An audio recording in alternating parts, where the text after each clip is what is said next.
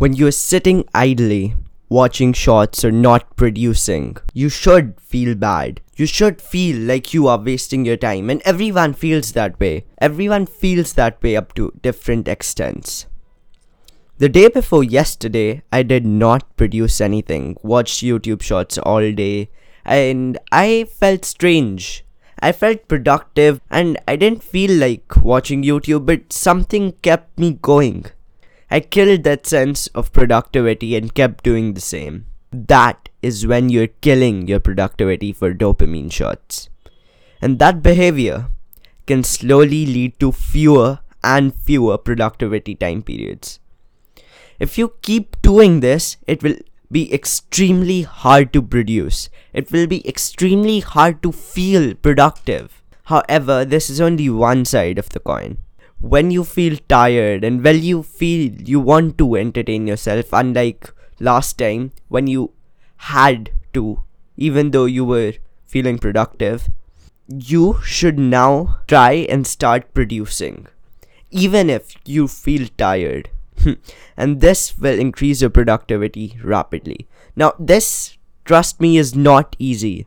When you feel tired, you just feel like sleeping or maybe watching TV but the key is to be mindful of how you use your leisure time. If you find yourself mindlessly scrolling through social media or binge watching YouTube, you may be using your leisure time to seek dopamine. Now, this behavior can determine your productivity in the long run. Instead, try being intentional about how you want to use your leisure time.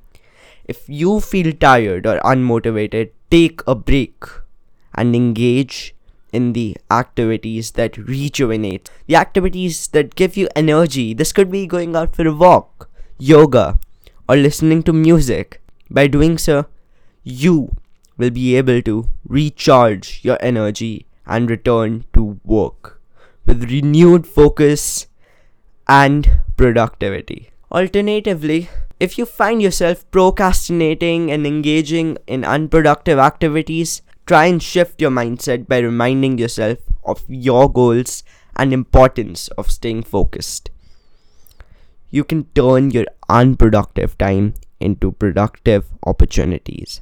By doing all this, you will be able to improve your productivity time periods. You will get more time where you feel productive and if you feel productive, you want to produce articles, work, content, media. And when you do this, you will be happy while doing your work. So, this was Tanav.